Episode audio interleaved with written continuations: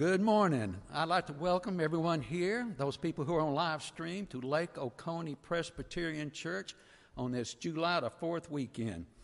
And especially like to welcome our visitors. And if you are a first-time visitor, when you leave today, we have a welcome package on a table in the Northwick. Please take one with you. Our senior pastor, Jeff Burr, and Evie, they are on vacation. And Dr. Joe King, he will fill in today. And also, Amy Reber, who is our pianist and our choir director, she is also on vacation, and Nancy King will fill in today. As many of you know, Nancy and Joe King were once, Dr. Joe King, excuse me, were once our pastor and our pianist here, and it is always great to have them back. For those of you who are on the inside aisle, if you'll take the friendship pad, it's under the chair in front of you, and pass it. We appreciate it. I wanted to make a note of some of the announcements in the bulletin. The church office, it will be closed on Monday, July 4th, in observance of the holiday. The women's prayer group will resume this month on July 12th at 1 p.m. in the library. Their meetings will continue this second Tuesday of every month. The ESL, English as a Second Language, will resume this fall. They're in need of volunteers, and please see Russell Puppy for more information. And bookbinders will meet on Friday, July 15th at 10 a.m. at the church. For more information about our church, please check your bulletin. And now let us prepare our hearts for worship.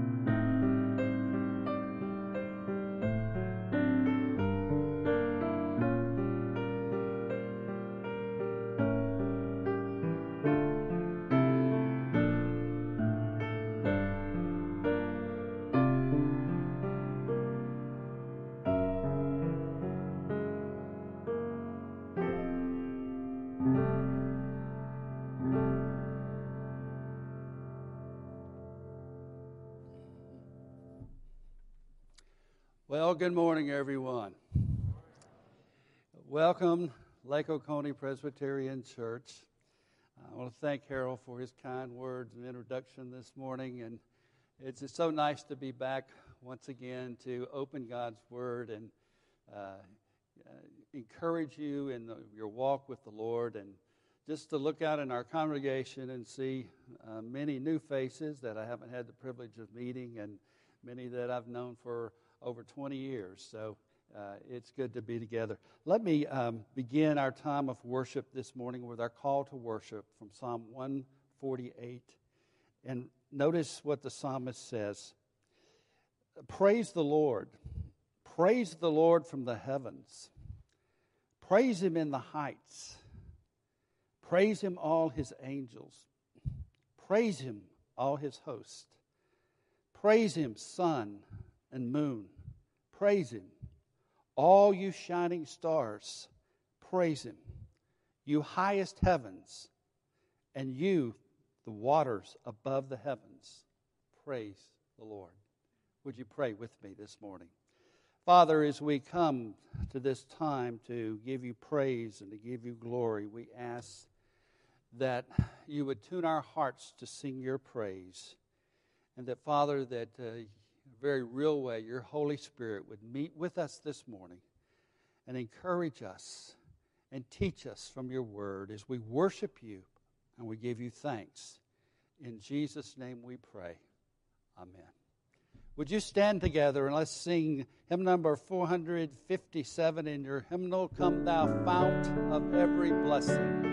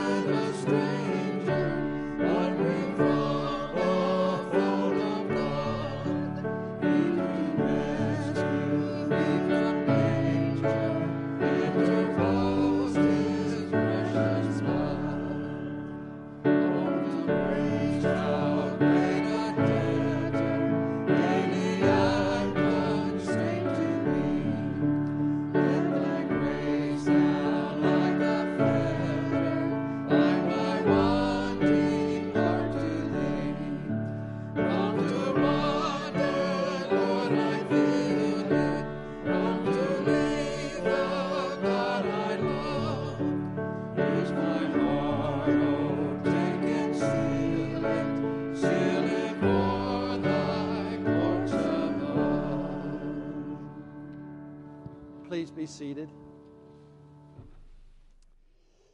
We come to the time in our worship this morning of our confession of sin, and we need our confession of sin. The Bible tells us that we are sinners, and it says that we can confess our sins to the Lord. And let me read to you, if I may, from Psalm 130, verses 1 through 3. Out of the depths I cry to you, O Lord. O Lord, you hear my voice. Let your ears be attentive to the voice of my pleas for mercy. If you, O Lord, should mark iniquities, O Lord, then who could stand? Let's have just a quiet time together, a personal confession of sin, and then together we will read our corporate confession of sin. Let's pray.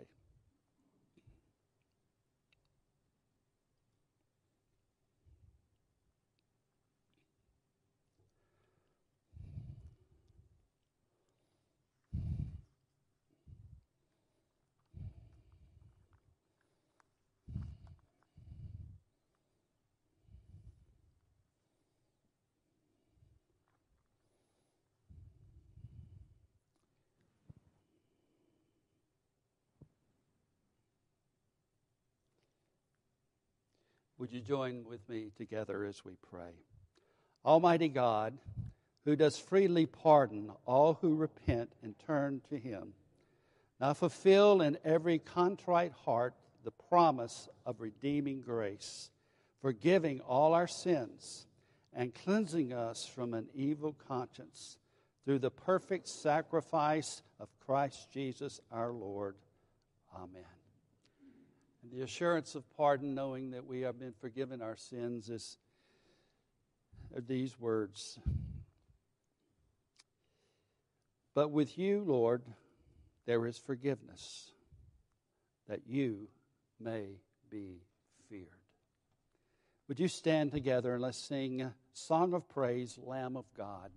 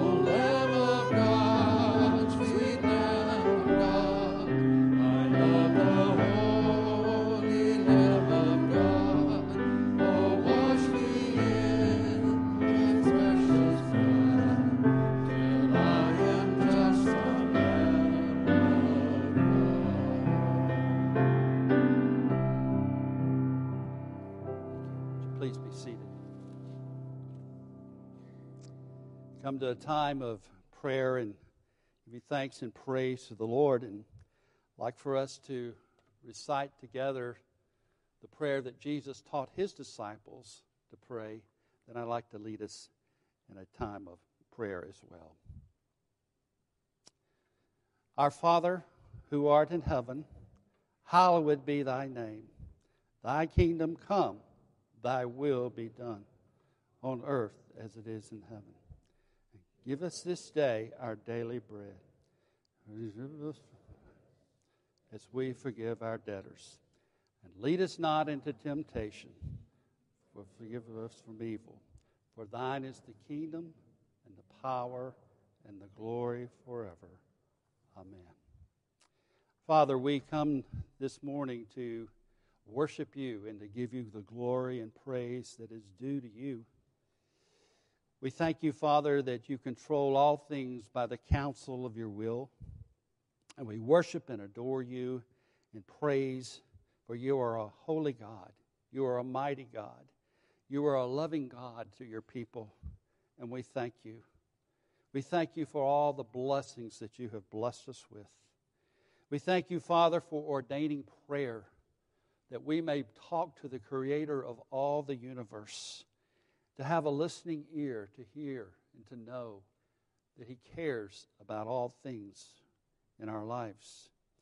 We thank you, Father, for the Son who represents us in prayer and takes our prayers and molds and shapes them to the Father, and we pray in Jesus' name. We come today, Father, as weak and feeble people, as sinners that need grace. Yet we know that you understand and you grant us strength during our trials. We thank you, Father, for giving us rest, giving us grace to carry on. And Father, we would pray today for many of the affairs in this world.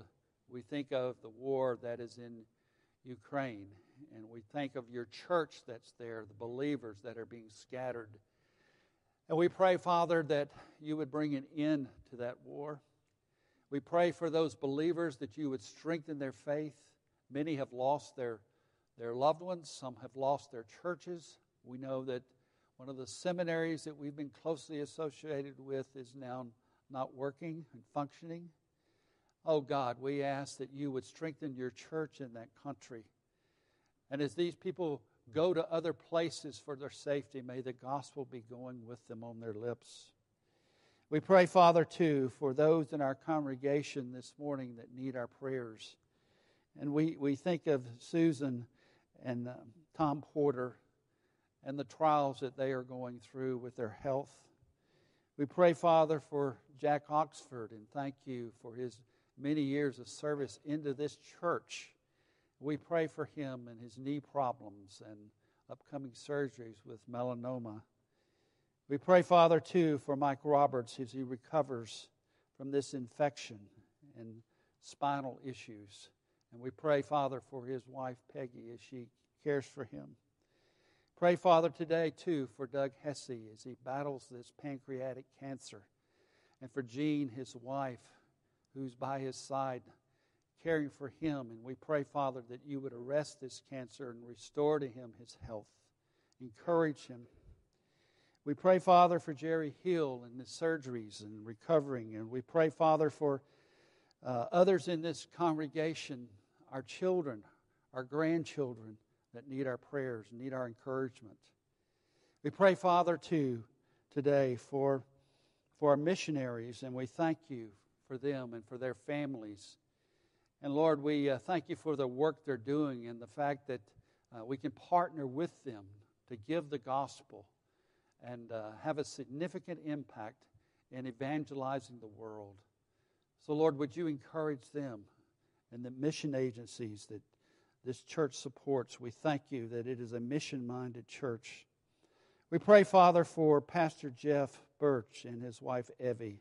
Thank you for bringing them here to this church, for his shepherding gifts. We ask, Lord, that you would just give him rest and give him refreshment, give him encouragement as he's away these few weeks and these days, that you would allow him to rest and restore to him, Father, and encourage him. We pray, Father, too, and thank you for the gifts that we bring to you of our tithes and offerings. Truly, Father, these things that we bring are from you. You give us the ability to earn them or to make investments for them. But ultimately, Lord, we return to you because you've given them to us, and we bless you. And we pray, Father, that you would use these gifts for your kingdom's sake, not only here at Lake Oconee, but throughout this state, throughout the United States, and literally around the world. That one day, Lord, we may see someone who's come to know Christ to say thank you for your investment in my ministry, sending the missionary to tell me about the good news of Jesus. So, Lord, these offerings we bring to you are for your kingdom's sake, and we thank you. In Jesus' name we pray. Amen. Amen.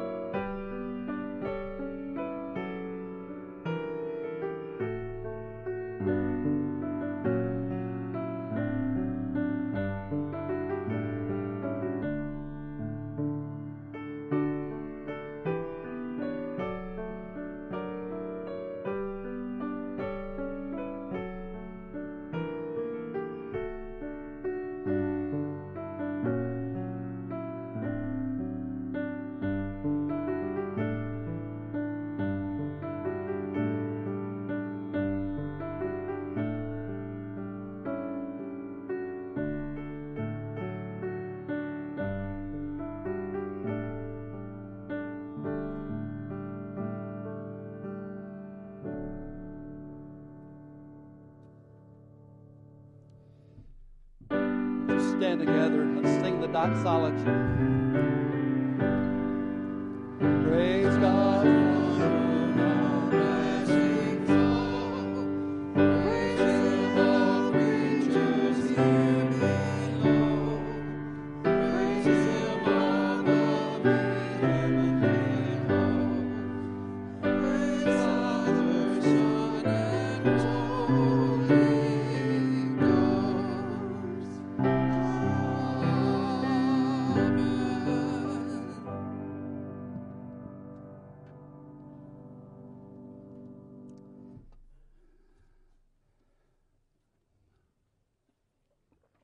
To invite your attention this morning to the book of 2 Corinthians in chapter 1.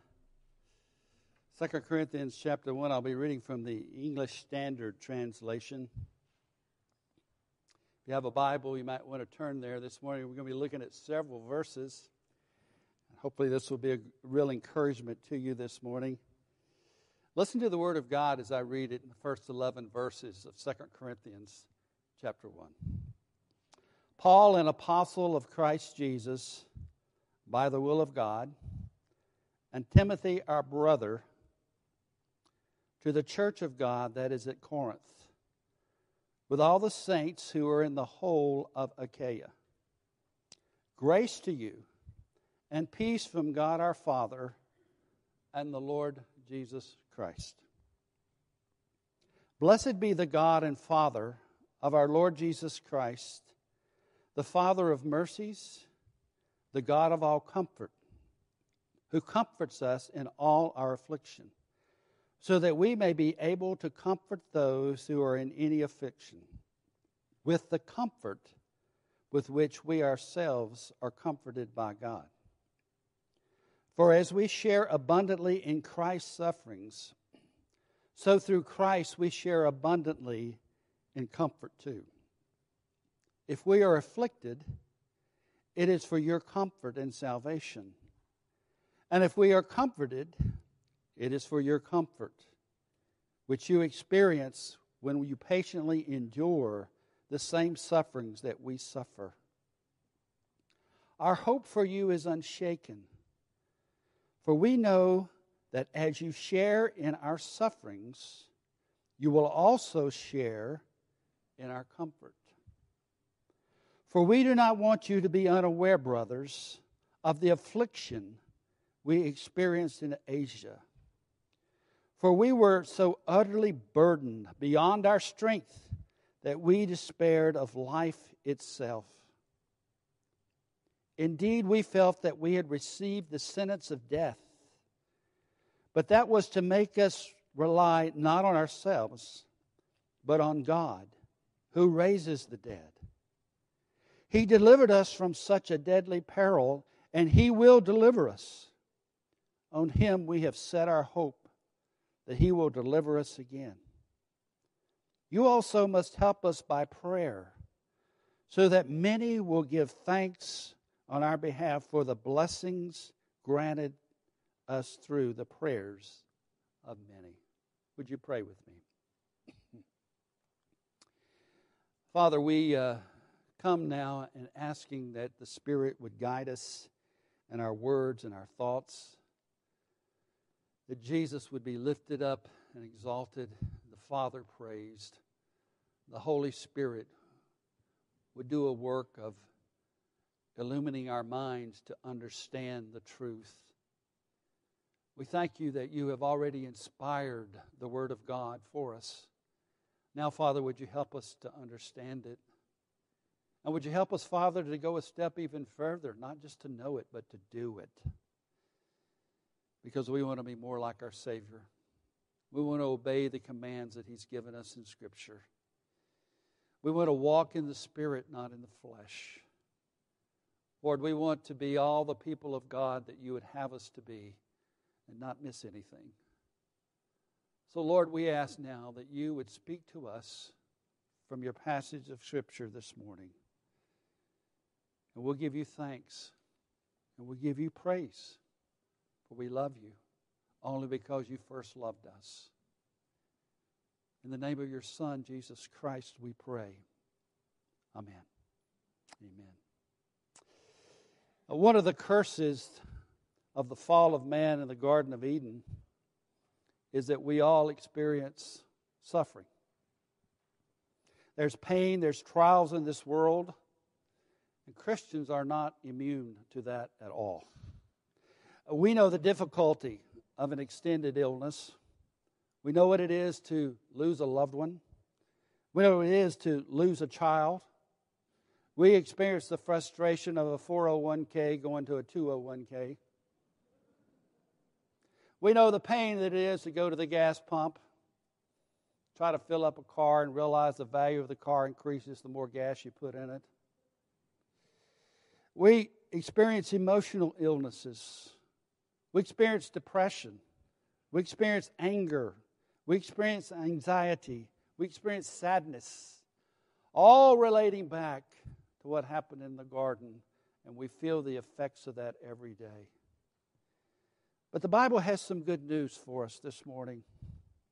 It teaches us that as Christians suffer, the Bible tells us that we're suffering is not for nothing.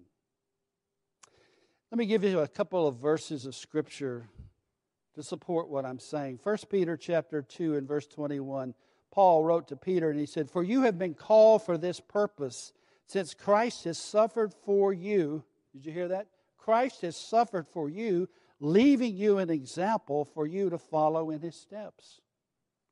Or Romans chapter 8 and verse 17, "Now if we are children of God, we are heirs of God, and heirs of God we are co-heirs with Christ, if indeed we share in his sufferings, in order that we may share his glory."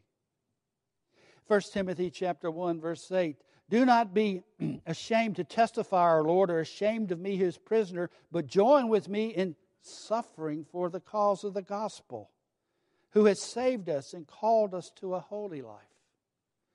The one who is writing this book in 2 Corinthians understood suffering. Matter of fact, if you'll turn the page over to page chapter 4 and verse 7 of this book, you'll read these words. "But we would have this treasure in jars of clay to show that the surpassing power belongs to God and not to us." Listen to his condition. Verse 8, "For we are afflicted in every way, but not crushed, perplexed, but not driven to despair, persecuted, but not forsaken, struck down but not destroyed, always carrying in the body the death of Jesus, so that the life of Jesus may also be manifested in our bodies. For we who live are always being given over to death for Jesus' sake, so that the life of Jesus may be manifested in our mortal flesh." It doesn't sound like Paul was preaching a health, wealth, and prosperity gospel, does it? He's saying right up front, suffering is not something that's the exception in the Christian life. It's something that is the norm. I love what the Heidelberg Catechism says in question number 1. Let me read it for you, if I may. "What is your only comfort in life and death?" What is it? How are you comforted in life, this life, and in your death? Here's what it says. "That I am not my own, but I belong, body and soul, in life and death, to my faithful Savior Jesus Christ. He has fully paid for all my sins with his precious blood and has set me free from the tyranny of the devil." Listen to this. "He also watches over me in such a way that not a hair may fall from my head without the will of my Father in heaven. In fact, all things must work together for my salvation, because I belong to him. Christ, by his Holy Spirit, assures me of eternal life and makes me wholeheartedly willing and ready from now on to live for him, even in the midst of suffering." John MacArthur, in his commentary, lists several reasons for suffering, and I'll condense them and give them to you. I think they'll be helpful to you. He says, first of all, God allows us to suffer to test the validity of our faith. To test the validity of our faith. 1 Peter chapter 1, verse 7 says this. Peter is talking about trials and suffering. So he says, so that the testing of genuineness of your faith, which is more precious than gold, that perishes through, it is tested by fire, may be found to result in the praise and glory and honor of the revelation of Jesus Christ. Do you hear what Peter said? That your faith that is being tested as gold is more precious than gold itself as it's being refined. You see, God doesn't waste suffering. It's part of His plan. Secondly, Dr. MacArthur says, God allows suffering to wean us from the world. He says to help us break our attachments to the world, because we tend to trust in the worldly things. We trust in worldly resources. We trust in human reason. We trust in money and power and all the prestige and influence and friendships, whatever it can be. He says God wants to take us from those things and teach us that He is the only one that sustains us. Thirdly, he says, He allows us to suffer to teach us obedience. Our trials come to teach us obedience. Hebrews chapter 12, verses 4 through 6 says, My son, do not regard lightly the discipline of the Lord, nor faint when you are reproved by Him. For those whom He loves, He disciplines. And He scourges every son whom He receives. It's a sign of God's loving us when we suffer. Now, we're suffering for righteous sake. And there's a difference between suffering for unrighteous sake and suffering for righteous sake. And Paul says that's the purpose. Fourthly, God allows us to suffer in that we might reveal His compassion and comfort in our misery.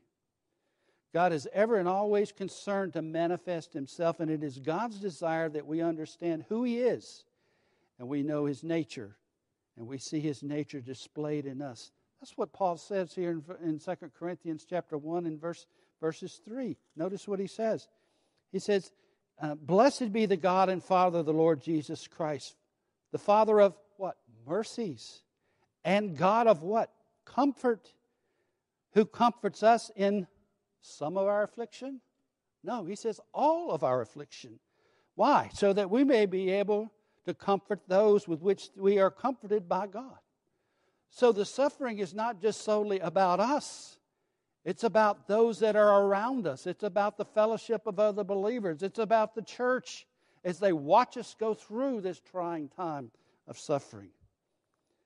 And fifthly, related to that, the Lord allows us to suffer to enable us to help others in their trial, in their need. You know, some of the best encouragement I have gotten when I've gone through a difficult trial comes from somebody who's been through that trial themselves. If you've ever had cancer, you know what it is to hear that dreaded C word and someone come along and say, I've been there. I know what it's like to go through that. And I want you to know, I'm going to be praying for you. That's a great encouragement. Well, let me give you just a brief background of this book before we dive into the verses that we're going to look at this morning. Paul started this church somewhere around 50 A.D., maybe 52 A.D., we're not really sure.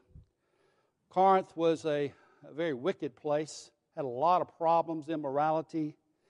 And he had gone from Ephesus over to Corinth to start this church. He stayed there a year and a half. While he was there, he wrote them a letter, exhorting them in their walking in their faith. That letter, the providence of God, was lost. They read it. We don't know where it is, whatever happened to it. They wrote him back another letter, and Paul said, we still got some problems in Corinth. So he wrote them another letter. Believe it or not, that letter was lost. And then they responded, we wrote him another letter. And then he wanted to go to Corinth, and he wanted to see what was happening. He had a very painful visit. And he wrote them the first chapter, the first book here of Corinth called 1 Corinthians. And then after that time, he went back to Ephesus. From Ephesus, he was concerned about what was going on in the church. He went to Macedonia. He met Titus there. Titus encouraged him. He came back to Ephesus, and he wrote 2 Corinthians. Let me summarize what I just said. He wrote 4 letters. We only have 2 of them in the Bible. The other 2 are lost. But Paul was writing there to encourage these believers who were struggling with their Christian faith. And so he's writing them. He gives them comfort. Now, I want you to notice something, first of all, in the outline this morning. The source of conflict. He says this, God of all comfort, who comforts us in our affliction. Why? So that we may be able to comfort those in any affliction with the comfort that we ourselves are comforted by God. Did you notice as we were reading the Scriptures this morning in these 11 verses, there is a word that kept coming up over and over and over? It's the word comfort. It's mentioned in verb form or noun form at least 10 times in 11 verses. Now, if somebody's going to tell you something, they're going to tell you 10 times in a short time, you would think, you better be listening because it's an important thing.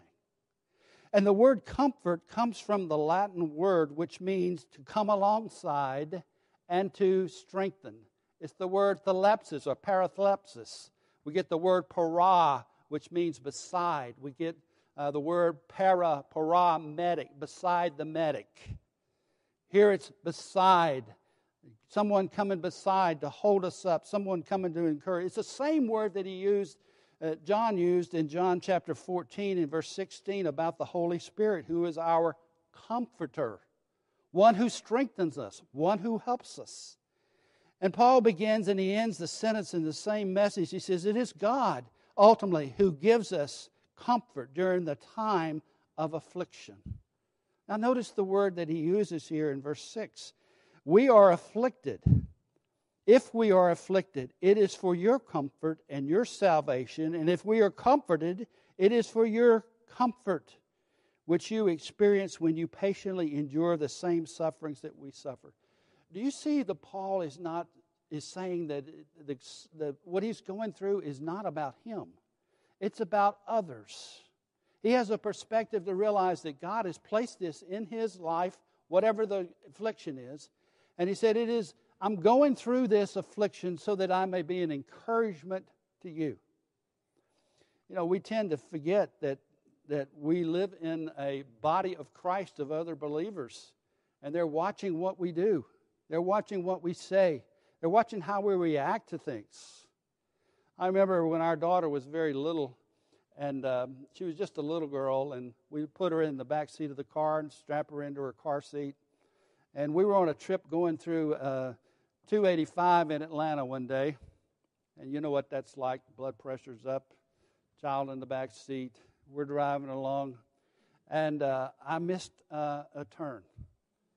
Oh, man. Not good. Not good in Atlanta.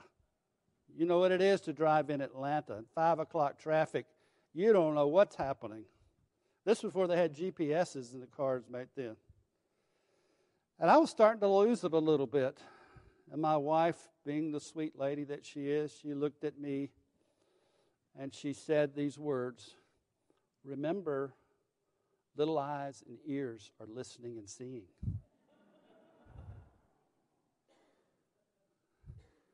You know, I said, "I don't really care. I just want to get there."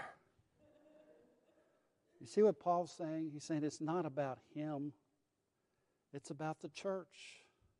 It's about encouraging them. So the suffering that he was going through, he wanted to be sure they understood came from the Father, first of all, ordained by him. Secondly, he wanted to be sure that they understood that what they were going through was going to be a building block for their faith. That may be totally new to you this morning, because we don't think of it like that when we're going through suffering. We think about, God, why me? How long is this going to happen? How do I get out of this? Those are very good questions that we probably need to answer too. But we also need to ask ourselves and see things from God's perspective. God, what is it you want to teach me through this difficult thing? It's interesting, in verse 6, he uses the word affliction. It's an interesting word that he uses because it's the word picture of an animal that is so burdened to carry a luggage or carry a load that he can hardly walk. He's just struggling to make it. It's also the word picture of grapes that are being pressed down to make wine. He says, we were afflicted, but notice the affliction is balanced by the comfort. As God brings more affliction, He brings more comfort. And so the same, both are true. And Paul is saying here that as we go through the trial, and we've gone through the affliction, then we're able to minister to those who are going through similar sufferings as we are. Several years ago, my wife and I were at Home Depot in Atlanta, and there was a gentleman that walked in, and I looked at first, and I thought, I think I know that man. I think I've seen him on TV. And I kept looking, and I kind of followed him at a distance. You know, I didn't want to stalk him. And I said to Nancy, I said, you know who that guy is right there? And she looked, she said, well, that kind of looks like Chuck Colson. Now, Chuck Colson was Richard Nixon's right-hand hatchet man, brilliant attorney, involved in the Watergate scandal, came to Christ, born-again man, movie about his life, written numerous books. And my next thought was, do I go up and say anything to him? And I said, Nancy says, no, let's don't go say. So I went up and said, my name's Joe King. And I could feel this little face on the side of my shoulder smiling. And this is my wife, Nancy. I said, Mr. Colson, I just want to thank you for all that you've done for the kingdom and all that you've been through. And he was so gracious and so kind, and his wife and his sons were with him. And I remembered him going to prison in Montgomery, Alabama, for what he did in the Watergate scandal.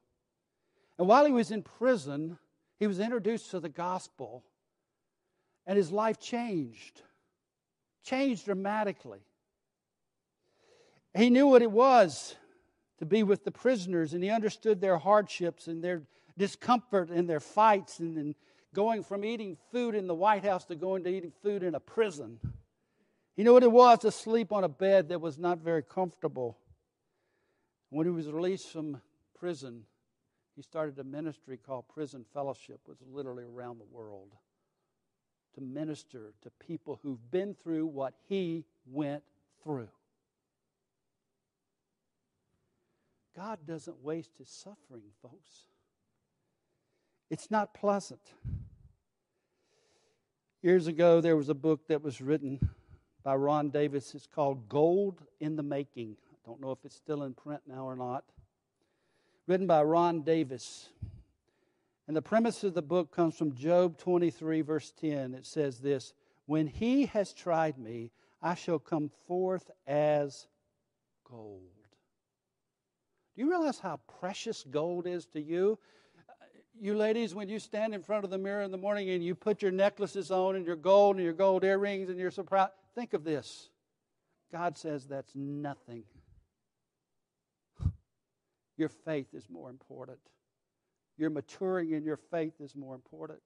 Hey, let me tell you the perspective. Down here with gold, we rob and steal, shoot, murder, go into jewelry stores and kill people for gold. In heaven, they walk on it. How's that for perspective?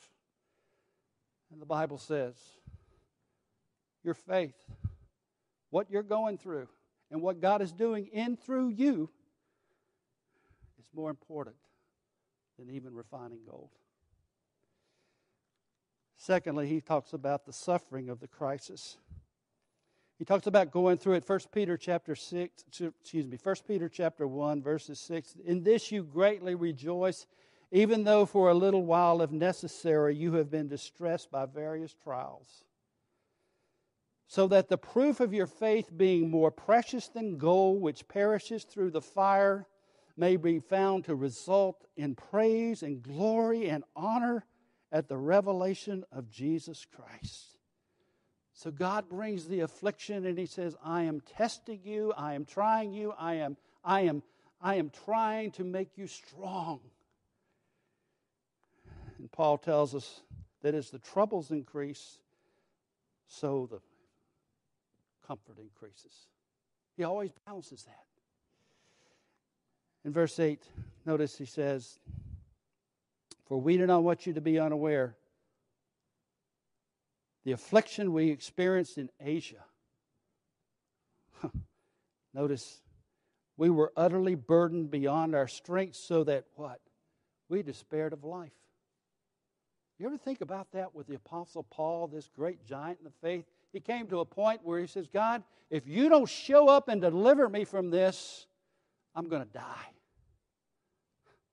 Now, we don't know exactly the episode or the situation that he was talking about. Maybe it was in Acts chapter 19 where he was writing the book of Corinthians from Ephesus.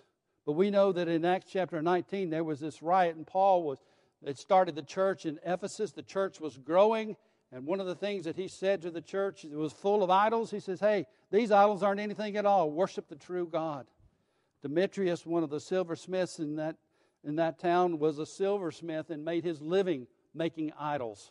It caused such a confusion, they had to get Paul out of town, and Paul wanted to go into the council and instruct them. And the brother said, no, Paul, you can't go. You won't get out alive.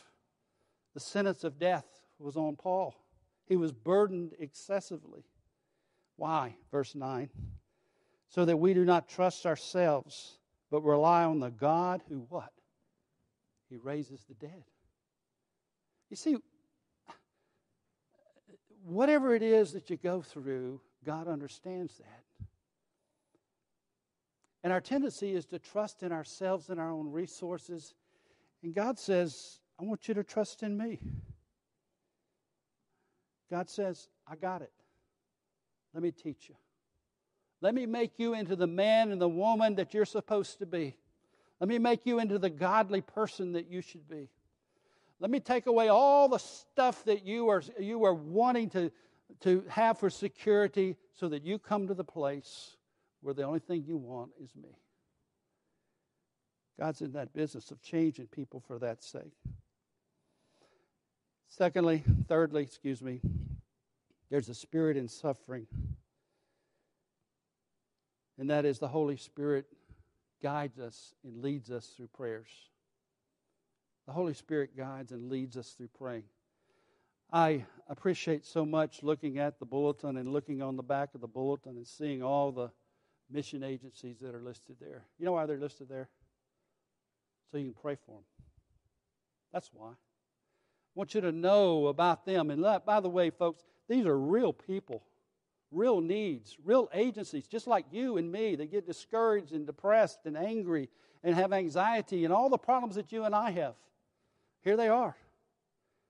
What a great ministry to be able to take this bulletin and go through and say, I'm praying for these folks. What a great ministry it is to just take a moment, just make a phone call, send them an email, something just to encourage them. Praying. Such an important thing. I'm reminded of the story that Dr. Frank Barker used to tell years ago about Mrs. Ed Spears, who was a prayer warrior in her church. And on her list was a missionary by the name of Jerry Rose. Jerry's a missionary that died in Chattanooga, and for many years he was a mission air pilot in Papua New Guinea. An amazing man. But she had on her list to pray for Jerry Rose faithfully. And one evening, and she was in bed, and she woke up, and she said, Lord, Spirit just impressed upon her, you need to pray for Jerry Rose. Now, Jerry Rose at this time was in Papua New Guinea, missionary, flying around in the jungles, preaching the gospel. She got out of bed, she got on her knees, she said, God, I don't know why I'm having to pray for him. Why'd you put it on my heart? But she prayed and she prayed and prayed. And the next morning she got up and she said, I need to write him a letter. That was back before email and all these conveniences we have now of communication. You had to write a letter longhand, put a stamp on it, send it. And sometimes because he was in the jungle of Papua New Guinea, it would take 5 months for a letter to arrive for him. But she mailed the letter. 5 months later, Jerry got the letter. He opened it up, and this is what she asked him. She says, looked at the date, and she says, was there something unusual that was happening at that time that the Spirit of God moved me to pray for you? And he went to his diary, and Jerry looked about 5 months back. He looked at the letter, and he said, yes, ma'am, there was. He wrote her back. He said, at that very time when you were praying for me, I was in the middle of a jungle with a tribe of Indians, and I thought the chief was about to put a spear through me to kill me. He said, my hands were bound behind my back, and just as the chief was about to kill me, someone called out to him and changed his mind. He put the spear down, released me. And Jerry received not one, but 2, 3, 4, 5 such letters from 5 different continents. What a powerful thing you have to pray for people who are going through difficulties, to encourage them. Are you experiencing that peace as you're going through your trial? You know what it is to have the peace that surpasses all understanding, that guards your heart and your mind in Christ Jesus? I confess to you, I struggle with that every day. But I thank you that the gospel is truth. Many of you have heard this story before, and I hesitate to repeat it, but it's so powerful. Story about Horatio Spafford, who knew something about life's unexpected challenges. He was a successful attorney in Chicago, and he had bought a lot of real estate to developing it and thinking that he would make a lot of money until 1871, Chicago fire came and wiped him out totally. And at the same time, his 4-year-old son died of scarlet fever. Thinking that a vacation would be good for his wife and his daughters and him, he put them on a boat, intending to come later, to go to England for a trip, to be in with the ministry of Ira Sankey, who led many of the singing revivals in that time. And while that ship was going across the ocean, it ran into another ship in the Atlantic. A horrible collision, sank. 200 people died. 4 of them were his daughters. His wife was saved, Anna.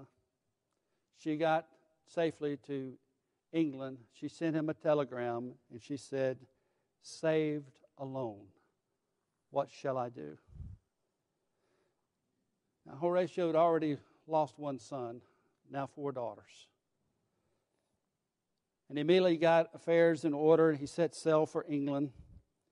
And at one point during the voyage, as he was going across the Atlantic, the captain of the ship, aware of the tragedy involving his family, brought him up to the front of the ship and said, "This is the very spot where the ship went under." He thought about his daughters. He thought about words of encouragement, words of comfort. Hope filled his heart and his mind. And that evening he sat down with a pen and a piece of paper, and he wrote these words. "When peace like a river attendeth my way, when sorrows like sea billows roll, whatever my lot, thou hast taught me to say, it is well, it is well, it is well with my soul." Would you pray with me? Father, thank you for that you are the God of all comfort. You are the God who lifts us from the pit of discouragement and puts a song in our hearts that we can sing to glorify you. But Father, we pray for those this morning and those that are online that need this encouragement. Father, would you use us as a church at Lake Oconee, as a church of healing,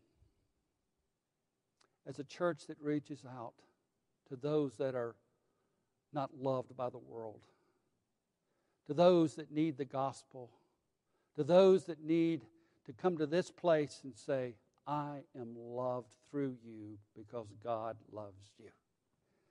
Thank you for the precious promise of your word this morning and the encouragement you bring. And we pray it in Jesus' name. Amen. Would you stand together and let's sing hymn number 691, It Is Well.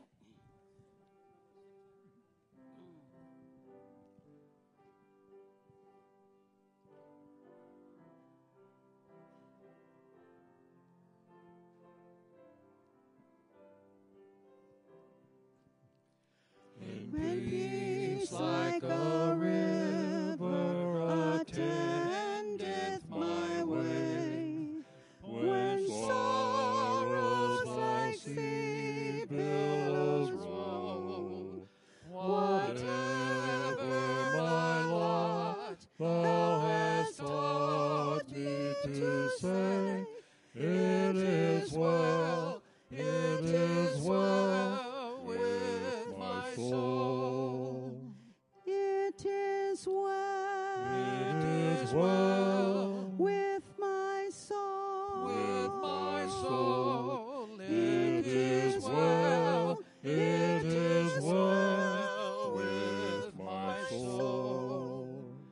Though Satan should buffet, though trial should come, let this blessed assurance control that Christ has regarded my helpless estate, and has shed his own blood for my soul.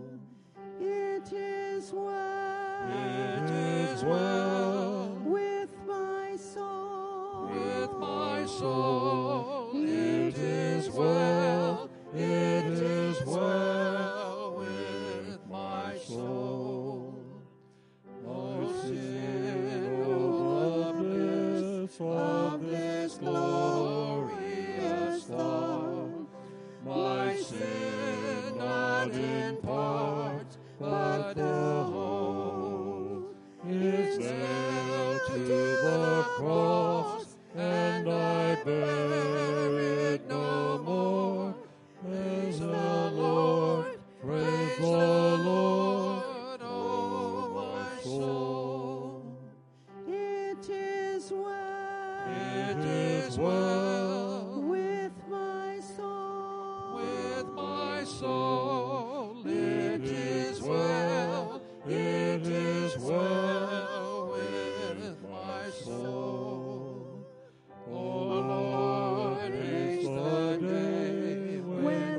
day shall be signed, the clouds be rolled back as a scroll, the drum shall resound, and the Lord shall descend. Even so, it is well with my soul. It is well. It is well.